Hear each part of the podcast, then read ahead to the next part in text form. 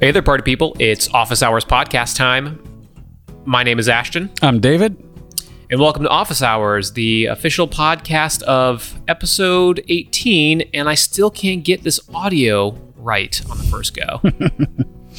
Audio's a mysterious thing. If you're an audio technician, you are worth your weight in gold. So good on you. What, pe- Um, what people don't know is that we spend usually 30 minutes per podcast just setting up audio every time. Yeah. Every time. Yeah, Even we- though it's the same shit every week. Yep.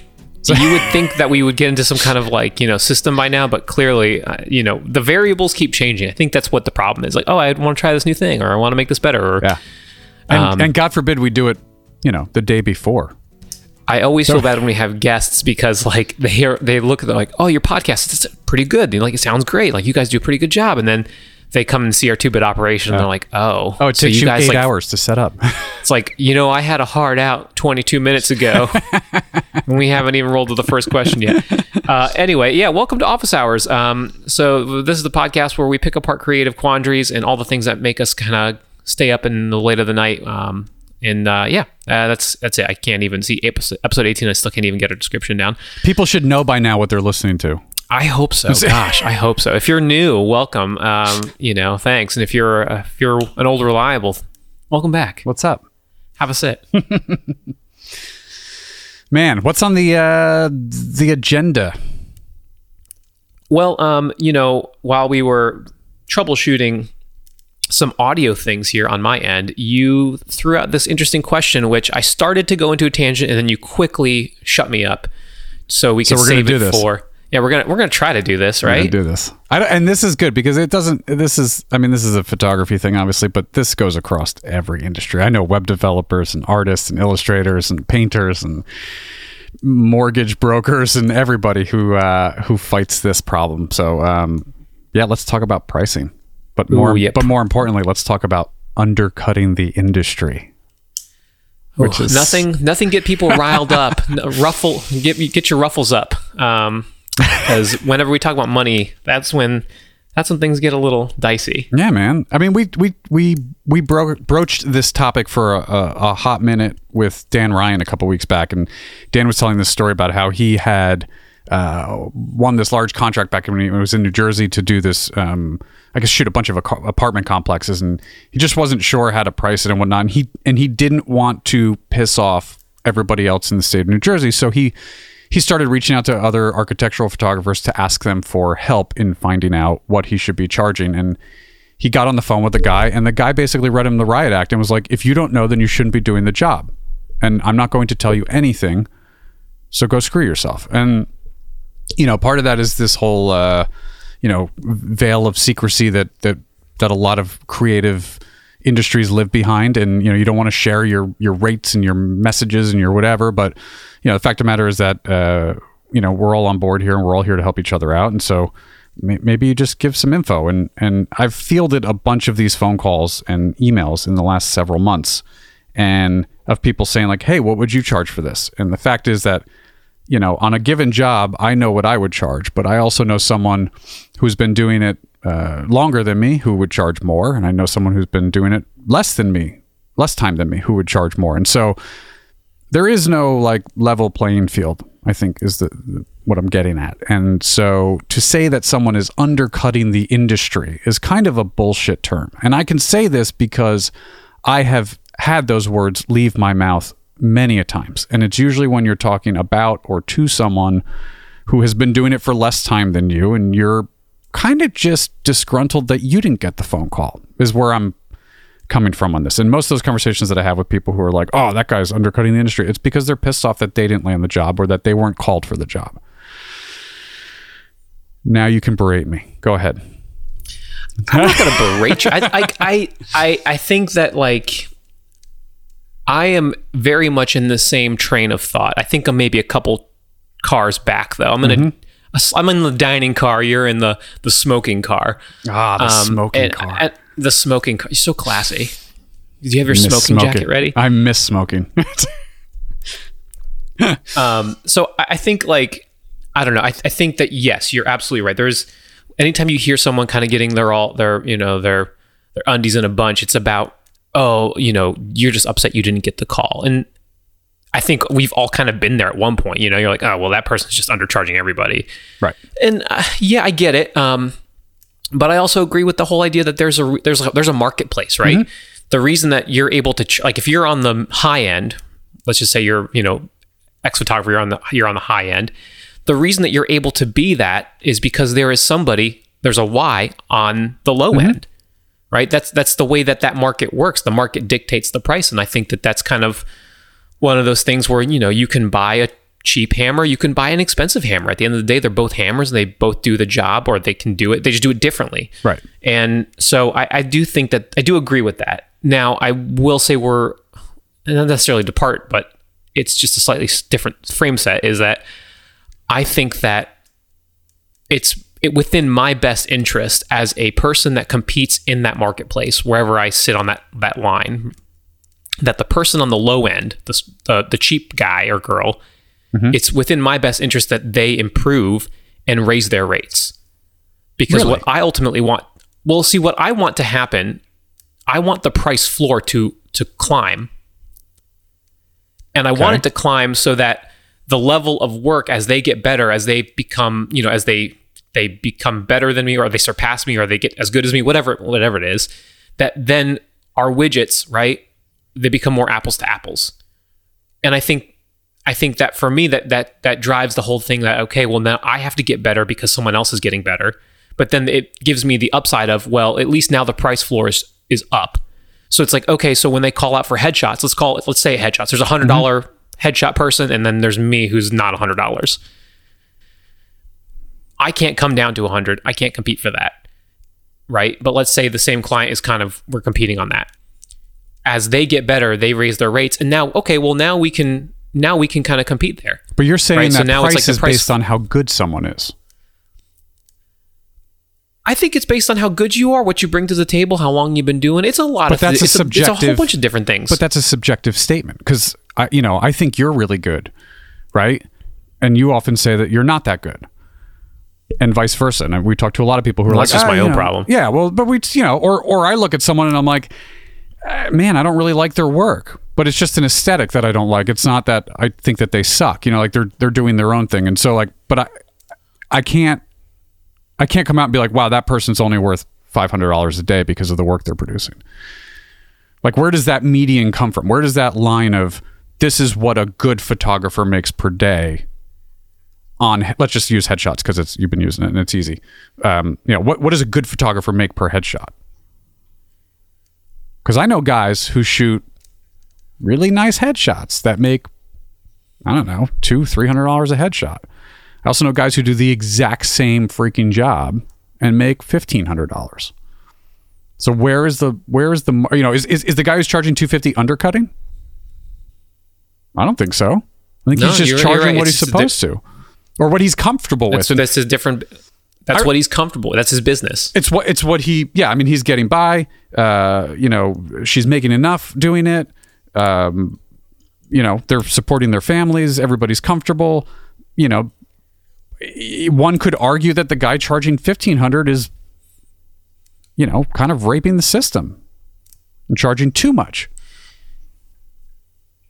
I mean, the mark, the whole the the the cost is what the market will bear, right? So Right. like, if someone is willing to pay fifteen hundred, it's worth fifteen Mm-hmm. Someone's willing to pay a hundred, it's worth a 100 I, I think the way that I, I try to approach it is that like I want I want younger younger photographers or cheaper photographers to to raise their prices as they continue in the field because that's like that's what was afforded to me, right? Like I was able to raise my rates as I got better at doing what I do. And I think that inherently what that helps do is it raises the price floor, right? So it's like, I don't know, you think about like rent like apartments that you can rent, you know, they have a price they have a price floor that kind of keeps it keeps the non-serious people out, Right. you know? And it's like it's at the end of the day, an apart like a five hundred dollar apartment versus a thousand dollar mm-hmm. apartment. They're still apartments, right? But Yeah. like you get nicer things, or you have you're in a better spot, or you you have better neighbors, like that kind of thing. I think kind of helps. So I think same argument, but with with you know cost of doing business or rates. Like my hope is that those young photographers or people that are just getting started, as they they're cheap they're cheap when they start because that's what makes sense. That's how they can get the work and that's how they can build a book. Yeah. And as they get better and as they improve, my hope is that they increase their rates too, so that you know people that purchase that work understand that they're that the art is worth something. It, it- the value goes up overall. I think if like you know as the value floor increases, that means my art can also be more expensive, right? So I think it almost ladders up. So it's like okay, well the hundred dollar person is now charging five hundred dollars, which means that like if I was at eight hundred before, now I can be at twelve hundred. I can I can justify that because I think my art is more justifiably worth the dollars. That's wild. So you think that because someone else gets better, you can then charge more because you're still a little bit better than them. Well, no, if I'm if I'm getting like I think that there are people that have surpassed me by miles Sure. in you know my time doing, and I think it's subsets based on what they do, and that's great. That's amazing. I think it just it all depends on what you do, how you do it, and if you think it's worth it. I, it's art. That's the problem with art is it's completely subjective. It's not though. That's a bullshit statement because headshots are not art. Headshots are a, a, a commodity. It is a need that someone has, and there you go. And like, yes, you can make it very beautiful, and you can do some really cool stuff. And and you know, I, this is just this is my personal opinion. Sorry, I didn't mean to shut you down and say no, it's not. So I apologize for that. But you're, You're fucking good. wrong, Ashton. I just, yeah, I think that like I look at some situations like that and I go like, I mean, headshots I do in my sleep, right? Like I, I know what I'm going to do. We know how we light them. We know, and I know all these different ways to do them. Like it, it's not a big creative outlet for me, and so I just kind of, to me, it's like it's a great way to make money. There are other jobs I do where I look at them and I go like, this is a great artistic outlet for me, and I also get to make money doing it. But, but I think that the value, the value isn't set by the guy with the camera. The value is set by the person purchasing Buyer, the yeah, art or the product or whatever. And so the problem is, you know, you field phone calls where people call up and say like, I need a headshot. And you say, it's 200 bucks. And they go, what? That's so much money. And then you take a phone call five minutes later and say, it's 200 bucks. And the guy goes, oh, wow, man, that's a great price. Right. And so it's like, Well, and I think I think that the market is so. I mean, I know we're all kind. I'm, I'm dancing. I'm I'm figuring it out as I've talked to you about it. Like because I think that each market, based on where you are geographi- geo- geographically, that's where I work. That's- yeah. geographically. it, it, it, I think it dictates. I I think this is like I think about like wedding photographers, Mm-hmm. right? Like where I grew up, I grew up in Southwest Florida, and the wedding photographer market down there is a very, very different place than the wedding photography market up in Atlanta. And I think in that there's a price floor, like the base, the che- the cheapest that someone will charge, and then there's a price ceiling. Like 98% of the photographers in this area don't charge more than X amount, and that that changes no matter where you go with who, what they do. And I think that like within that those fence posts, those guideposts, you have people at the top of the end that think their work is justifiably worth that much. That's the, the top dollar. And then there are people in the middle, you know, and then there are people at the bottom. And I think that that's, I think the, it's all comes down to market. Market, market dictates the price. Um, so like markets we are so varied. headshots. Well, yeah, but I mean, that's literally anywhere, right? I mean, right. well, Well, it's like saying with most things, right? Right. It's like saying like, oh, I'm I, I need to buy a sedan. What's the sedan market look like? Well, shit. Are we talking Hyundai? Or are we talking Honda? Or are we talking Acura? Or are we talking Mercedes Benz here? Because they're guess what? They're all four seaters. But that price range is wildly different.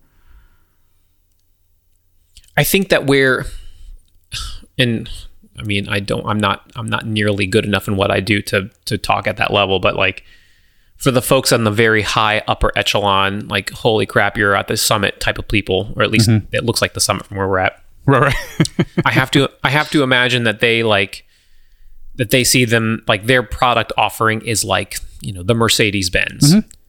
and I would probably say I'm on the like I'm on the like fully loaded Toyota line. like you can get a really like I'm a Toyota with leather kind of guy. oh, all right. The, with, All the, with the floor like- mat upgrade and everything. Yeah, floor mat like we got the paint protection, the pins no no pinstriping, that's tacky. Don't do pinstripes. Um but you know, so like but sedans, right? yeah. different type of buyer though, right? Like the, ty- the type of buyer looking for a Mercedes Benz is looking at a different price point. So I think it, I don't know. I think there's there's factions within each subset, right? So it's like you have headshot photographers, and so that there are the high end. There are like the Peter Hurleys, right? Okay. Like top, top high end. I'll call him the high end. And then you have like the, you know, LinkedIn specials, round up your people. We'll do every person for a hundred bucks, you know, Right. like every he- hundred bucks a head. And I think that that's like, those are still headshot buyers, right? But they're two different marketplaces for those buyers. Right. Like the person looking for actor headshots, I'm going to make my career on this. That's a very different buyer than I have. I have to get one for my, you know, keynote speaking gig. Right. Now So- do the do the do the I don't want to use him directly, but do the do the Peter Hurleys of the world. Let's just say do the guys who are charging uh, above a thousand dollars a headshot, do they look at everybody else and go, they're undercutting the industry? I don't think so. No, Probably I think they look at it the way that we're. I think they they look at it the way shit. we're talking about. it. It's like they're just. It's a different marketplace, right? Like, you know, they're attracting. They're. I hate to put these in the car metaphors because it's the thing that I've I've used car metaphors a lot in my career. Yeah. But it's like if you're looking at buying a Corolla, then you're definitely not looking at Mercedes Benz. Like you mm-hmm. don't. You're not looking at a C class Mercedes. You're looking at a Corolla. Like I want a sedan, so I'll look at a Corolla. I'll look at a a Civic. I'll look at a a Kia equivalent, which I, don't know what that is because I'm not schooled up on there. But like you know, you're looking at like little like compact sedans. Those are compact sedans, and Mercedes has a compact sedan-ish thing, but it's well outside your price range, so you're not going to even think about it, Right. right? You don't cross shop that market because it's it's one it's one step up, It's apples and oranges. and I think that's probably yeah, and I think that's probably where like this argument kind of lies, right? Like, I don't think anyone that charges less like for commercial photography. I do commercial photography and. Um, you know, I, I think if someone does it for like does the same level of gig for l- or the same level type of work for less money, I don't think that they're undercutting me. Um, I just think that they either they're shopping a different, they have a different buyer, a different market, or they've they've they have a different business setup, right? That allows them to spread their risk out a different way, and I think that's okay. okay. So So then if it- it's a loss, if it's a loss leader for them, then that's fine. I don't care. So then when is it appropriate to say, man, that person's undercutting the industry?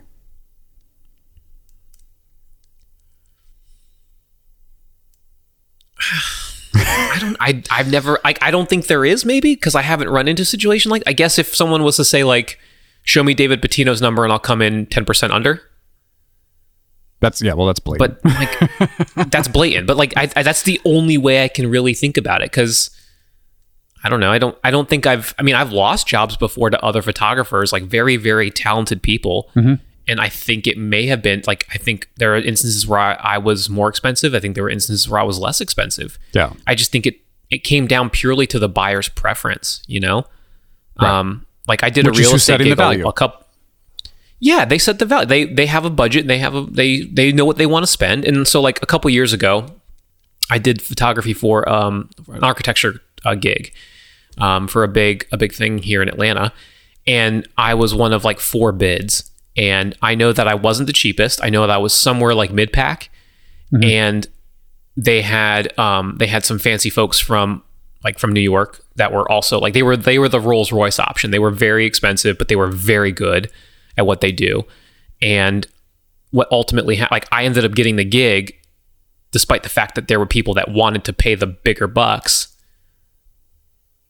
But it was purely based on a budget thing. Like Right. was was I undercutting that guy? No. Like I put a competent number together. I took my time. I said this is what it'll take me to do the job based on the type of work that I've done before and what I feel comfortable with and what I know I can deliver. And that person, whoever they are, you know, doing Rolls Royce type things up there, said this is well, this is what we've done. We've done this this many times for this many people, and this is what we think it's worth. And so I don't know. I I like in that sense, I don't think I undercut anybody. I just think that like my numbers were different. My overhead costs, my running costs, my art costs were different, and I think that that's okay. And then there are other jobs where I like I know that I was like neck and neck with somebody for a big, you know, blue chip company, and they won the gig, and it was purely based on preferential like like they the client the customer had a preference for that person's art, Right. even though it was more expensive. Yeah. and that's fine. Like okay, can't can't be mad at that. Like No, you can't win them all, obviously, and and that's okay. I, I get that. I just I'm gonna go. I'm gonna go way back and just there are. I'm, I'm gonna go back to times that I've said the term. Man, that that that person's undercutting the industry, and it was it was always because somebody got the phone call and I was like, man, how did they get the phone call? Right? How did they get the phone call? And of course they're going to get the job because their price is great, right? I, I think I'm just kind of like self-soothing right now, but like I'm trying to get myself out of the, the the hole that I've dug myself in for years, which is like it's it's a really subjective uh, industry that we play in, right? What's nice, what's Yeah. expensive, what's you know, and and and everybody loves to bash everybody else for buying Leicas or using Canon or you know shooting with Godox or Profoto. I mean, I think a lot of it is just like shitty banter that we get caught up in, right? Instead of just like, hey, let's let's work together and build a community and talk about how we can all better ourselves and and like you were saying, like yes, maybe raise the market floor a bit. Um, although I think that's kind of tough just because there's so many people out there doing what we do in different markets and different locations and geographic, right? Ge- yeah, geographic, like well, you like, said. well, like I mean, like to take your example, like headshots are in Atlanta at least are one that I would love the price market to like the market floor to come up a little bit on. Like I think that when people ask, like when I've gotten requests to do headshots for companies like massive rollouts, it's like, okay, if you have you have sixty people, that's a that's a lot of time. That's a lot of time for editing. That's a lot of time for shooting, and like to quantify in the way that I do my numbers for my business, like it, it costs a lot and it's a lot of work. Like that's it's hours in. Um, and I think that there are other people in the market that charge a- lot less. They like they've managed to find the fifty dollar special, and it's like good on you if you're able to do that as your business. But I would love for you to like make a little bit more money so that my option doesn't seem as as expensive, and that we can be a little bit more competitive, apples to apples, right? Like, I, I mean, because I think that you know, and for that person, like I, I think the way I've always kind of approached it is like for that person doing fifty dollar headshots, it's like how, like that's amazing. I guess that like you're able to figure out how to live your life and make a comfortable living doing it for that inexpensively. right. I think that's like it's like I I I want to know how you do it, like how you manage to make that. Like, is it just purely volume? And do you off are you offsetting all of your in like your costs for travel and setting it all up and like is your fifty? Are you getting are you getting your fifty dollars out of that? Like, because I feel like that's a that's an over service. I mean, that's a that's a lot of work for not a lot of money. Um, but if they're able somebody to make else that work that for them, then that's right. That's the thing. Somebody else Yeah. is feeling like they're getting a lot of money or a good amount of money, enough to live and survive and do whatever, by charging fifty dollars. And so I think, I think a lot of uh, photographers and artists and whatever do a great disservice to people rather than sitting around and talking about how that person is undercutting the industry and man, they're bringing the floor down. Well, what if you just focused on raising your own fucking floor? right? Because like you said, there's so many people doing so many different things, and it's hard to like have a level base. Like, who cares? Uh, let me back up real quick. The only time this pisses me off is when someone does work for free. When someone goes in for free and does something that, that I cannot stand. So I'm just going to throw that out there real quick. But like, if someone else is doing it for uh, eighty percent less than I'm doing, I can't be mad at them, or I shouldn't be mad at them. Um, and what I should spend my time doing is focusing on how I can get or find my clients and get more clients that are willing to pay that amount, I think. Or is that stupid? No. I mean, I get it because like I think that I keep going back to this headshot example. That's okay. like, no, it's good. you know well because like when i look at the marketplace when i look at the landscape it's like okay there's a guy that does this stuff for 50 bucks and he'll show up at your door and there you know and then there's me who's like i'll show up at your door and do the same thing but i'm like i cost a little bit more money so like or and there's people even more expensive than i am to do this. So it's like i see that there's a marketplace. So it's like okay so somewhere in there i have to find what i feel comfortable is it a comfortable exchange for the amount of work that i know it takes to get mm-hmm. done? Because like if it if it was too much work for too little money then i probably wouldn't compete in it. It wouldn't make sense to me. But like because it because there is a little bit of room for that and then like for me to fit in to kind of slot into the marketplace i go okay that makes sense. I can i can make sense of like the numbers on that right? Like what it takes for me to to do the work for a reasonable amount of money um, that allows me to cover my costs and maybe make a pitch and profit like you know a little bit yeah. and that's what I feel good with. I feel good about that. Could I charge more? Sure. Would I get as many bites? Probably not. Right. I think it's, and then I have to sleep with that, right? Like, Right. I think the other part of it is, you know, we, we talked about, you know, when you make a budget and then you send it off and they immediately say yes, the whole like Right, the right. panic of like, I should have asked for more. Yep. It's, it's the idea that no, like you asked for what you wanted at the point, at that time. And like, that's, that should be, like, that should be good. Like, you shouldn't ask for it at all if you know it's not enough Right. right? Like because every job you budget out should be the an adequate enough money to do the job properly to the mm-hmm. best of your abilities. Yep. Right. It should be fair. You know, you can you can price gouge if you want to, but that's not a fair business. And I think like when I think about the type of ship that I want to run, I want to run I want to run a fair boat. Like I want to Yeah. be the guy that's like, yeah, he he's a little bit more expensive for certain things, but he's really good. He like he'll do, he'll do us a solid. He'll work his butt off, and you know there is a value proposition somewhere in there. You know, it comes back to the way you view yourself, I think, and then the way you view others. Because I had a, uh, I was talking with a photo editor uh, a couple weeks ago, and she kept saying to me, she kept referring to me as being in the New York market, as being a New York market photographer, and I have never in my life considered that statement to describe me. A, I've I don't live in New York. I live in New Jersey. Um, B, I think the last time I did a job in New York was like four years ago. Um, I don't go there to work. I just, you know, it's whatever. And so I don't consider myself to be a, a New York photographer, but she kept referring to me as that. And she kept referring to, um, you know, New York City rates and how the competition in New York and blah, blah. And I was like, you know, like probably 70% of the jobs I shoot are in New Jersey. And the other 30% are in like many other states across the country and not anywhere near New York. So, you know, but she viewed me as being that because I was within a 100 mile radius in New York. And therefore, everybody within a 100 mile radius in New York is a New York photographer and has to go by New York pricing, New York standards, New York looks. And it was really kind of like, was eye opening for me because I was like, wow, I don't, I've never viewed myself that way, but you view me that way.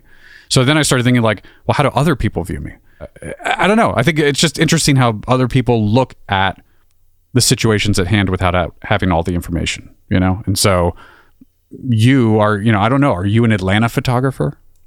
Like, is that, do you identify with that? I yeah, I guess. Uh, uh, I like to think like I don't know. I like to think that like it's more than just based on city ge- like geography. Like I think like to your point, like you fly all over the country, right? Sometimes.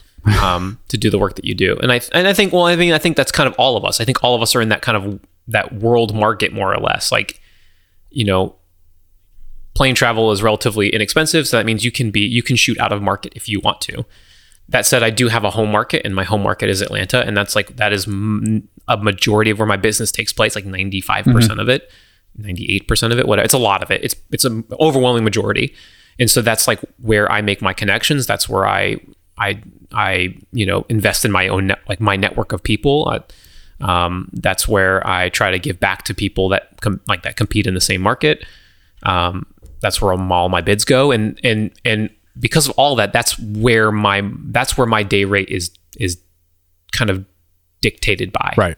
Like I think I compete very much within the Atlanta market for commercial photographers price point type thing. Right. Um, and so like I've been I've been I've understood I've you know working on an agency I've kind of come to understand like there have been moments where you know I wasn't the one shooting I was the one booking someone I was kind of like directing or you know, producing and so like in understanding what a client's budget was to spend I could work with other photographers to get them into the thing based on what they shoot and how they shoot it and what they cost and et cetera et cetera so I think understanding a little bit of that marketplace and knowing where things tend to fall um, has kind of allowed me to shape where I want to be. Right. Am I at the top? Far from it. Am I at the bottom? Far from it. I'm somewhere in the middle. And I think that that's a happy place for me. Like, you know, I think there are other people that structure their businesses, and this is completely their right, their prerogative. They can do whatever they want. But there are some people that structure their businesses where they want to do, you know, like 10 projects a year or six projects a year or whatever. Big tent poles. Sure. Holy crap, these are huge.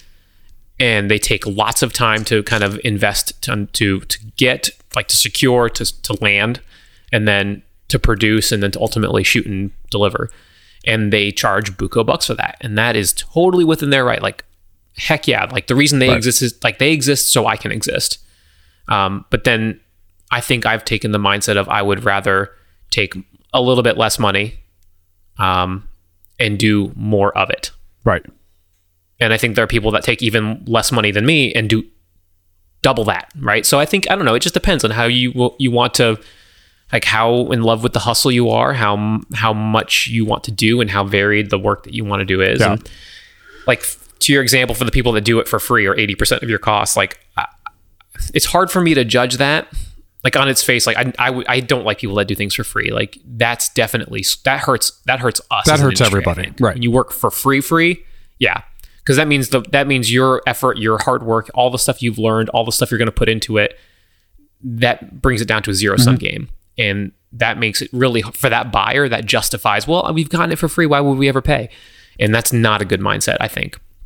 That said, for people that do massively discounted things, or you know, like for very low rate or a quarter of the rate, I think that can be like if that's an opportunistic thing for that particular person, like it's hard for me to fault. Sure. right? Because I think if you know if a big brand was to call, like if Tesla was to call me and say, "Hey, we want you to shoot a whole gaggle of things," yeah, I'd probably. I mean, I'd come in as close to my rate as I could, but like my will, I'll, I'll tell you straight up right now. I know for a fact that whatever my rate, even if I like, I put all the bells and whistles and extra hands and help and gear that I needed to get the job done, it would still probably fall like very, very short of what they actually pay a very, very talented team of people to do for that type of work. So, like, you know, am I undercutting that guy? Like, I mean, no. If I was creating that budget, like, I'm going, I'm going, you know, gangbusters on it. But like, my gangbusters is not that person's gang. Like, Right. if they're the Maserati, then I'm the Mercedes. I get the, the Mercedes for once, or the Tesla for once. so I mean, eh, you know, I think it's like it. You know, I think when when you hear someone that gets like that lands a huge gig, it's like, oh man, they probably discounted their rate. It's like, well, maybe, but maybe that was just the right investment for them, Right. right? Like, and and that's not a bad thing, Yeah. you know. There was a uh, there was a very uh, I'm going to leave it unnamed. There was a guy who rented my last studio from me. Uh, very what I would consider to be a career well off commercial photographer. He'd been doing it for a very long time and he came in to shoot some stuff and and we were chatting afterwards and he was telling me this story about how the just the day before he had been driving in his car and the whatever had called and was offering him this gig and back and forth and he was going across the George Washington Bridge and he asked what the budget was like we all do and they responded it's $300,000 and he was like I nearly drove my car off the bridge even if I quadrupled my rates of what I would normally charge for a job like that, he said I couldn't even come close to filling that budget.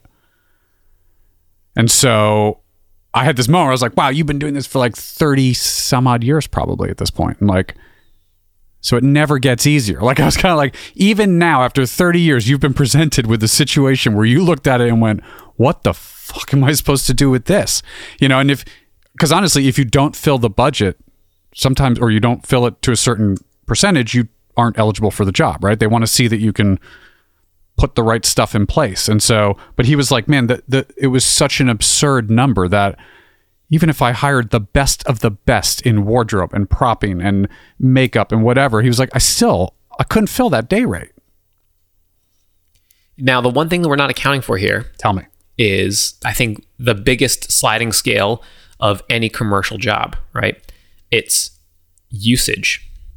Usage is the one thing that that very rarely, um, very very rarely do do large agency or agencies. I'm just going to say agencies. Sorry guys if I'm loop- bunching you into with anybody bad juju stuff, but like it's it's an often overlooked point that like it, like so in a 300k budget, like yeah, sure, I'm going to get all the hands I need. I'm gonna I'm gonna get all the kit that I need to do my job and do it really freaking well.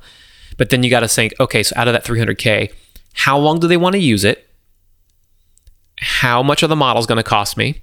How long do they want to use those models, likes and images, like those likenesses? Mm-hmm. And then where do you want to put it? Do you want to put it on some pamphlets or do you want to put it on a billboard or do you want to put it on pamphlets and billboard plus TV plus international plus this plus that plus that? Right. And how many markets and for how long? Like all those things very much can dictate because that that's the, you know, your day rate day rates should be just that day rates. They stay relatively the same. They they grow as you get better, that kind of thing, Right. as you feel comfortable, whatever, whatever. But then usage, that's the big sliding scale because that can be like, oh, you know, like, I don't know, Nike wants to do something internationally for five years. Like, that's a very different cost than like mom and pop bakery Sure. wants to put, you know, things together for Instagram, right? Like Right. those are two very different brands, very different mediums, but like the one thing that can stay the same is your day rate because like you provide incredible service and do incredible work and your art is great, et cetera, et cetera. But then like mm-hmm. where that art goes after the fact is is kind of the big part, right? Because at that point you you want to make sure that you're covering your bases in that. And I mean, if I don't know, if you've spent any amount of time using like usage calculator things like cost of doing business from like the you know PPA, APA, um, you know any of the large like photographer or artist oriented, you know cost of doing business things. Those numbers are really really high sometimes, Yeah. almost exorbitantly so. Like it Right. feels like uh, it's a lot. Yeah. and I think that like they're good for they're, they're those are good things to like get an idea for because you have to ultimately make a decision what you're willing to kind of give up and and sell and et cetera, et cetera. But realistically, like that's what can swing a budget wildly, especially depending like on the brand and where they want to use it. So, mm-hmm. you know, it's like my day rate will be the same whether I shoot for mom and pop or a Fortune 500. The difference in those budgets being where they're going to use it and for how long Right. you know so like you know let's say a company calls you and they want to like oh we saw this thing that you did these late these flat lays and we want to buy your flat lay work for us but we want to own the art forever. Like we want to be able to use it on anything we ever make for the next 100 years like that becomes a different proposition than hey we just wanted to you know make a thing for the next week Right. Now, so i mean i don't know like that that's a totally different rabbit hole of things of which, which we i'm can not which you're not prepared to. like I I mean like I, I I think that's probably the one thing that I I struggle with the most is kind of how to value your work on the on the whole shot.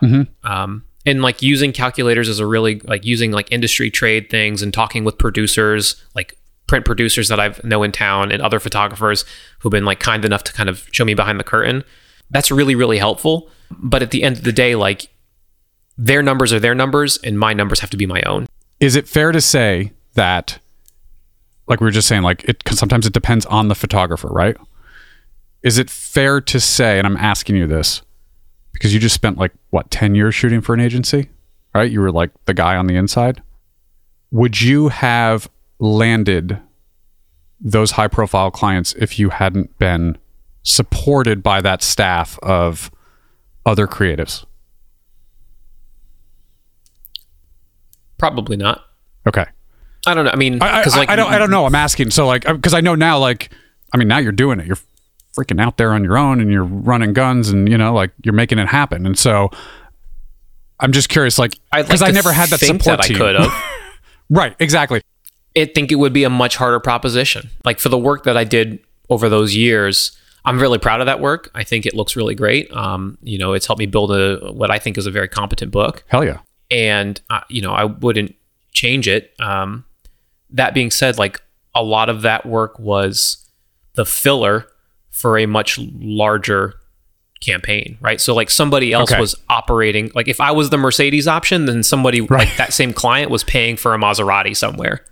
Okay. Um, I think that like, you know, in the national campaigns I help shoot, like those were fillers for even like for like large brand creative, right? So right. I think that's just kind of the way that that worked out for me. now you know, that being like, said, did you because you were you again you you were salaried employee right? I mean, you weren't making a Mm-hmm. day rate. You weren't making usage rights. You weren't making any of that shit because you were under the veil of this company at that point.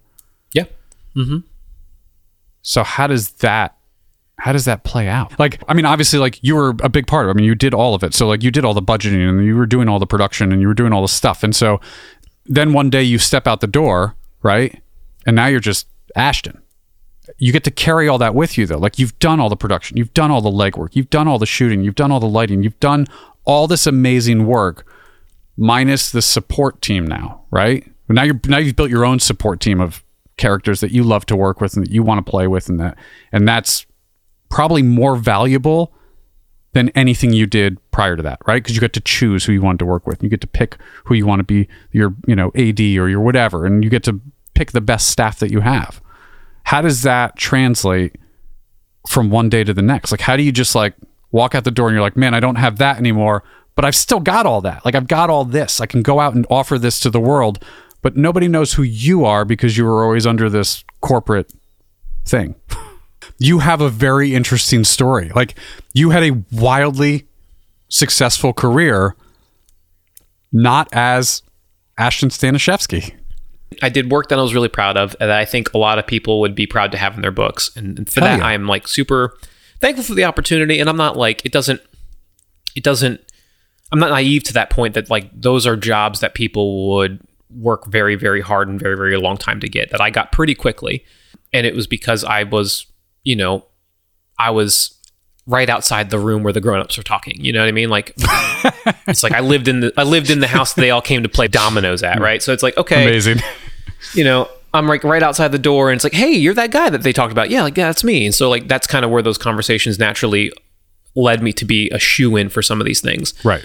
I think that what was super challenging in my in my time there is, you know, I was able to build a practice from the bot from the ground up, from mm. starting with like we did a lot of media relations stuff. So like shovels in the ground at like ribbon cuttings and stuff like that. Like not very sexy, but it was work that needed to be done and it's good work and there are lots of people that do this work and it's it's it's it's good stuff, right? Like Sure. it's stuff that needed to be done. So yes. And over the years as I got better and I was able to translate that into bigger or more creative things, like that's where that work started to grow. The part that unsettled me was I started to understand that at the level that I wanted to compete at, those were people and not places. They were like people like you, uh, you know, and they were not agencies, right? Agencies would go shop the market for photographers based on what they need, the budget they had, the look and feel they're after, et cetera, et cetera, et cetera. There's a long list of things that you shop for when you're a Yeah. art buyer. So what I come to start to understand was like, okay, well, you know, I've I've been afforded these incredible opportunities to work for these really great brands because they were on the roster of that agency. And you know, did I still compete for jobs? Absolutely, I did. I still competed against you know other photographers that they liked, that they had working relationships with, or that had different looks and styles based on where the campaigns that they were doing were going. Um, because at the time, like I was, like I mentioned earlier, I wasn't, we weren't, I wasn't doing the big creative. We were doing the fill in the spaces creative. Right. so like another agency would have a big you know flag waving national like this is the big brand creative moving forward for this this section of time this next five years whatever you want to call it. And they would make a big campaign and tv commercials and all that stuff and then they'd be like okay so now we have these other things that need to be made within this within these parameters what can you do And you were they right ad there hoc waiting to do it, which is And I was right there, was like a like a short like a shortstop in the ground ball, right? Just scooping them up, and it was like these are great. Like and and within that, and over time, like these were incredible opportunities. But what I started to feel was that okay, the the things that I'm doing, I'm starting to look at uh, carve out a, a look, a look and a feel and an aesthetic that is like uniquely me. Um, finding my photographer identity, magic air quotes yeah. and learning that the people that I was competing with were not agencies. And that made that a lot harder to like put your hat into the ring for things outside of our wheel, like outside of our domain, yeah. because it's like, well, you're you're an agency, you're not a guy. Number one, an agency is not going to hire another agency because No why would. I like? It's like why would I give away the keys to the castle? Like that's a terrible idea. That's a terrible business. You know, I think there were moments where there were partnerships with other agencies where like they had they had a, a campaign or they had an idea, and then like we would fall underneath, like I, I I would fall underneath to Yeah. help create an element of that. Um, but I still think that's the same. It's the same challenge for that for that house. Like they have to think, okay, well, we're inviting this guy in to do this thing that he's good at, and we like him, and he's not bad to work with. But at the end of the day, he's a different house. He's a different shop, Yeah. not a guy. Right. Um, and so that kind of that was unsettling to me because it was like I, I wanted to create my own little niche where I could say, you know, like this is the work that I do and this is the work that I'm known for, and I can go chase this work and and if I need to bring it to the front door of the house, then that's fine. But like, I need a guest house. You know, like I need to be able to say like, I live in the pool house, but I have my own thing, and this is okay. Like, I will give you my 100% all, but like, just know that when you hire me, like the check might go to that go to the main house, but I'm in no way trying to steal anyone else's juju. Mm-hmm. Right? Like, I'm only here to stay in my swim lane and do what I do and try to do it the best of my ability. Yeah. And grass is And always so- greener too, because you you know that the day I met you, I went home to my wife and I was like, this guy, yeah, like this guy has got this thing that is the dream. Like this is what I want. I want backing of all this coolness, and I want this paycheck. And I like I I was so absurdly jealous, and we've had this conversation before, and you felt the same way looking at me. You were like. This guy's got his own studio you have- and his own clients He's got and his full creative control, Right. and he can do whatever the heck he wants. Yeah, and, he and can I was go- like- and I, yeah, it, And- it is and- grass is always greener exactly. situation. And and now that I And know more I- about your situation, I'm so glad that I didn't have that, and you know, and I, I and vice versa. I'm sure, like you know, I had massive amounts of overhead and crazy you know bills going out the door, and you know, like it's not always as it seems, obviously, and I think that that's like a huge part of it. It's hard to crawl inside somebody's head and you know uh, and be them for a minute. It's you know, No, I, I agree, and I, I, cover I, and all that shit. I, I, I think that like, I don't know what I think I learned. I mean, I learned a lot of things, and I, I had in that first meeting when we came to the, you know, the superpowers came together and Mm-hmm. David Patino and Ashton met. Like, it was very much that thought, like, oh man, that guy's got all the creative control he wants, and like, yeah, there are there are there are things that keep him up at night, but like, you know, like at the end of the day, that's his domain. That's he owns that, you know. Right. Um, and I know I had access to incredible people. I had um, all these incredible tools at my disposal in terms of like human capital and equipment and and things like that. Um, but I think that the the the challenge came within the idea that I had to kind of stay within this corral, right? Like, and the the idea that I could compete in a bigger arena was possible, but not not within the realm that I was in right now, right? Because it's like inherently the system was flawed. The system that I was playing in was flawed. Um, because it's you know an agency won't hire another agency very rarely. I mean, I'm sure that m- maybe some people out there are comfortable with that, but I think if you were to ask like if you were to ask um, Mike from Second Melody, he'd be like, "Heck no." yeah, it's it's rare. I'll, I'll hire contractors and I'll hire freelancers and I'll like I'll keep team my team on my side, but like I wouldn't hire another house to do you know my own thing. So I and I get that I totally get that and there's like that is makes total sense to me. Don't don't fault it for a second. And I think that's where it became very clear that like okay, I need to be able to like create some kind of distance in how I talk about what I do. Um, and so yeah, I think day one walking out the door, it was like you know, okay, I've brought, I'm bringing my book with me, and I'm because I, just- I, I've like to your point, like I've done all the work, and I've, I've learned a whole lot, and, and I think that's what mm, helps me do what I do pretty well. Like Yeah. I think that, you know, I can approach it from not just from a photographer perspective, but I can approach it from an art director's perspective. I can attack, attack it from a producer's perspective. I can look at it from an account executive perspective and see what they're trying to understand and what they're trying to accomplish with the dollars they have. And so I think that that helps me better understand the landscape a little bit. Um, it, but to your point, like it's pricing that part is hard, right? Like it's, I think that like my like my rate is not the highest in the market. It's not the lowest, but I think it's indicative of like what I can bring to the table in terms of an all around value creator, right? Like, yes, I can make the stuff, I can make the widgets, right? But Right. also, I can help with a lot of different things in along that, that process. And some clients want that, some clients don't. Um, it's completely up to them, and I price that part accordingly. So that was a long that was a long diatribe. No, but it's good because honestly, it, it- you know, again, go. Let's. I'll wrap. Try to wrap this back around to the beginning and get, figure out some way to tie this all in. But you know, I think the topic at hand is there's a lot of different ways to do this, right? And whether it be commercial or retail or anything in between, there is no handbook, there is no set medium, there is no anything, and so what you're doing isn't right or wrong necessarily, and there might be a better way of doing it, and there might be a worse way of doing it, and the only way to figure that shit out is to talk to as many people as possible and to share as much information as possible because you know I I know I have a lot of people in my area that I talk to and, and, and I get bored of talking to them quite frankly because they're right down the street and we're kind of all doing the same thing. And like you know to have a, a friend like you in Atlanta right which is an entirely different market because you know I'm a New York market photographer and you're an Atlanta market photographer.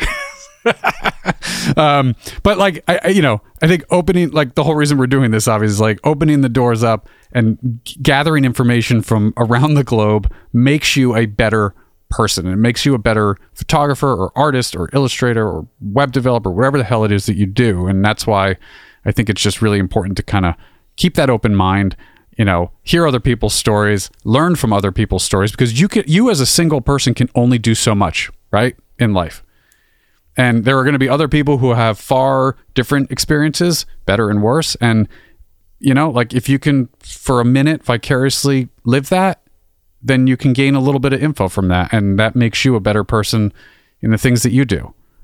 I think I just went really deep on it, but. No, I'll, I'll, I'll I'll go even deeper on this. I heard somebody say, uh, and I think I think I try to I think about it often now. I heard it like a couple of months ago. I was like, wow, that that's a great idea and it was um, it's attack your goals, not your competition. Yeah, that's good. And it's like stay in your swim lane, keep doing what you want to do, stay focused on what you are doing and how you want to do it and what you want to accomplish.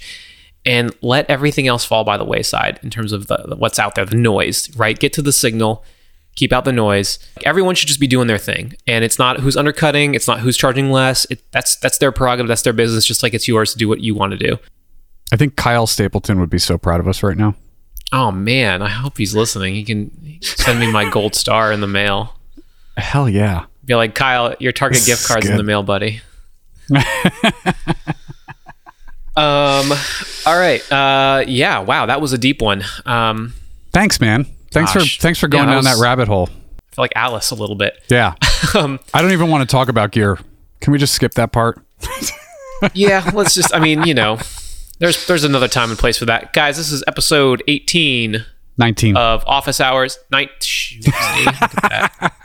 a whole hour. episode 19 of Office Hours. We appreciate you listening along with us. If you like this episode, give us give us a like, give us a comment uh, on Apple podcast That's the one that matters. Um, sorry, Spotify, not quite yet. You're almost there. And if you enjoyed this, share it with a friend. I think that, you know, we're all in this together. And I think the more open and transparent we can be about the stuff that we all go through as creatives and the stuff that we're kind of dealing with as, uh, as a marketplace or as an industry, the better we can all be. I think it's like that situational awareness that helps us all develop ourselves a little bit better. So if you enjoyed this, please do share it with a friend. Um, and uh, yeah, we'll uh, see you guys in the next one. Next time. Later. Peace.